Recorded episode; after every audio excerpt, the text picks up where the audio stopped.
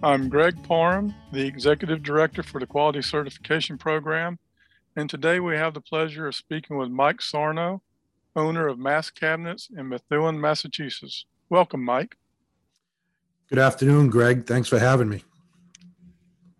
Today's topic is leveraging your QCP license. So, a little background for our topic today. Mike sent us an email recently expressing his frustration that he had lost a project which required QCP, but then the architect removed the requirement during the bid process. So, Mike, you want to give us a little bit more detail on that? Um, sure. We've been a QCP member since 1999, uh, about 22 years doing QCP projects. Um, this particular project came up and we registered the project um, with QCP, um, submitted our bid to the general contractor, and uh, about a couple of weeks later, the architect issued an addendum removing the QCP out of the project. Uh, we reached out directly to the architect and asked what's going on, how did this occur? And it was stated by the architect that um, several mill workers reached out and said that they weren't able to bid on the project because of the requirement and they requested it to be removed. Um, so it was removed by the architect. I had a long conversation. They felt a bit on the unjust or unfair side that they didn't want to remove it and the owner wanted it. But a lot of pressure comes back from the general contractor uh, having the ability to hire a non QCP or non AWI member uh, for this particular project and many projects. So it, it, it left us in a bad feeling in our mouth that we felt that, geez, we did all the right things. We're a QCP shop. Uh, we're out promoting the QCP, and it was simply removed, um, you know, with really no just cause. And it's a it's a deficit to the owner that they, you know, the, the time to spend with the QCP, and all of a sudden it's removed from the project. So that's a basic background of of that particular project and why I reached out to uh, to your office, Greg. Right, and and I understand the frustration. Unfortunately, we we hear this more times than we than we would like, but unfortunately, there's know we can't stop an architect or owner from withdrawing the QCP requirement, but we can help you through the through the program to try and win more projects and also to work on educating the architect. Um, so let's just get a bit more background. Why why are you a QCP licensee? So approximately 22 years ago, I seen the need uh, to be a QCP shop, and that puts us into a level of um, maybe some hierarchy, I would call it, uh, offering this higher quality to the general contractors that we serve.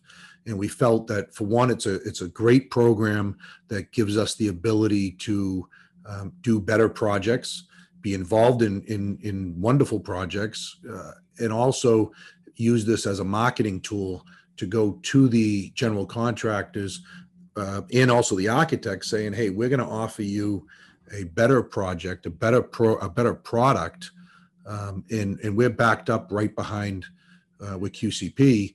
and using the the AWS manual, and then uh, we're going to guarantee that we're going to follow these uh, requirements.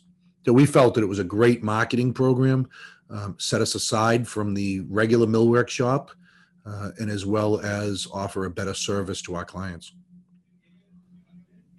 So, walk us through how what is your best practices process for a project bid that includes QCP? So, uh, first step is uh, read the project documents, read the contract documents, and find the proper language in the specifications. Uh, typically, 6400 is our division spec that we're looking at, and find the language that says uh, certifications and, and labels required under the AWI QCP program. Once we identify the uh, the required specifications, we go to the QCP website and register the project.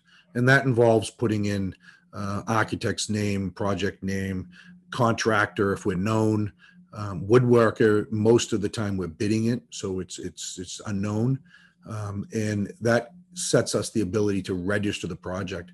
That QCP issues a registration number back to the us, and it's now on their database as a registered project, project with the architect. Um, And then when we bid the project, we noted on our bid that this job is QCP. Um, We are a QCP member and certified to do QCP work. And we even put the registration number on our bid. And then we submit the bid to the general contractor. Okay, so, so one of the things you may not be aware of is, uh, one of the ways that we do help woodworkers such as yourself is that, uh, once a project is registered with us, if we do have the GC and the architect's contact information, we have a process where we will periodically be contacting both of those parties to see, number one, if the project has been awarded. And once it has been awarded, we will check to see if that woodworker that was awarded the project, if they're a QCP licensee or not. If they're not licensed, we're going to let the architect and the GC know that this woodworker is not licensed in the program and therefore the project cannot be certified.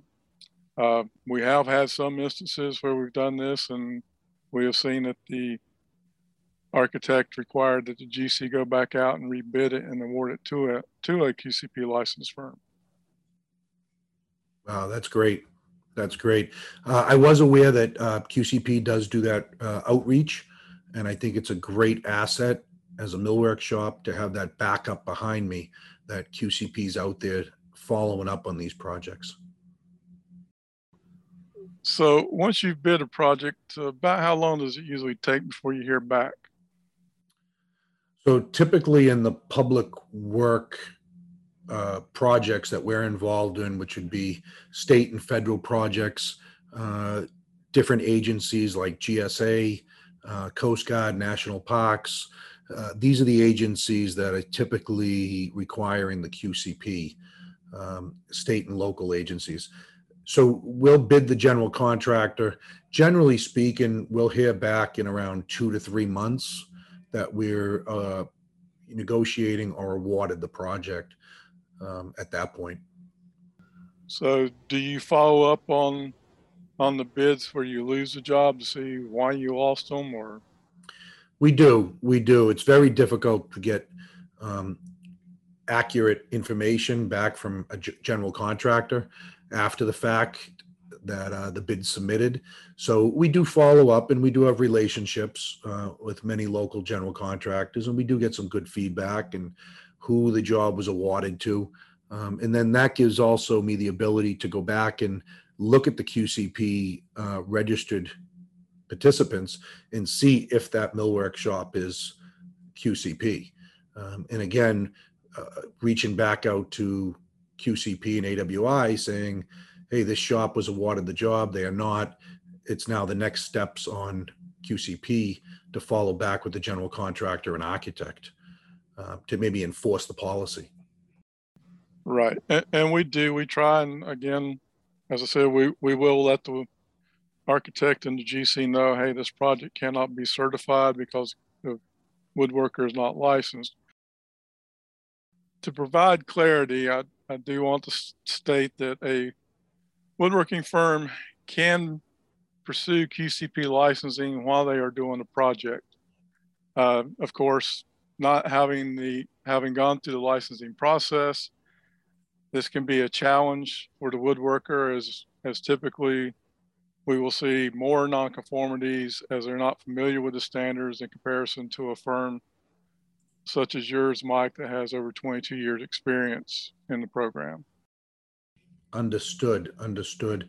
So uh, to clarify, if a woodworking shop is not QCP, they do have the ability to use the program um, and provide a certified uh, s- labels to the architect and owner? Only a QCP licensed firm can certify a project. So if they don't complete the licensing process, then the project can't be certified. But they can go through the licensing process while they're also doing the project and we will inspect it. But they will not get the certificates until they complete the licensing process. Understood, understood. And, and what we found is um, being QCP certified, um, it doesn't add that much work to our, our end of the project. Um, it doesn't change our shop drawings. It doesn't change what we're building. We're following the AWI, AWS standards. Um, and we found that it really doesn't add a lot of steps and it doesn't add a lot of cost except the fee to uh, to pay QCP for the labels and certifications, which is uh, currently a half a percent of the project. Right, and and I think that's one of the key things to being successful in this program is you have committed to building to the standards all the time. You're not making it a special manufacturing process when you get a QCP project. You're you're committing the building to it, and then you're not going to have those additional costs that some people, some licensees will licensees will talk about how they have to change something, but because you made that commitment, then you don't have to do that. Correct, correct. Our team knows that this is our standard that we follow, and it doesn't change the way we build things because it's a QCP. Right. That's a path to success in the program for sure. I would agree. I would agree. So we've talked about leveraging QCP in bidding and, and marketing. Um, do you have any other advice or comments for anyone that might be considering QCP licensing? Uh, the comments that I, I would have for someone that is interested or looking to get involved, um, it's a process that does require time. It's not a process that's going to happen in uh, overnight or a long weekend.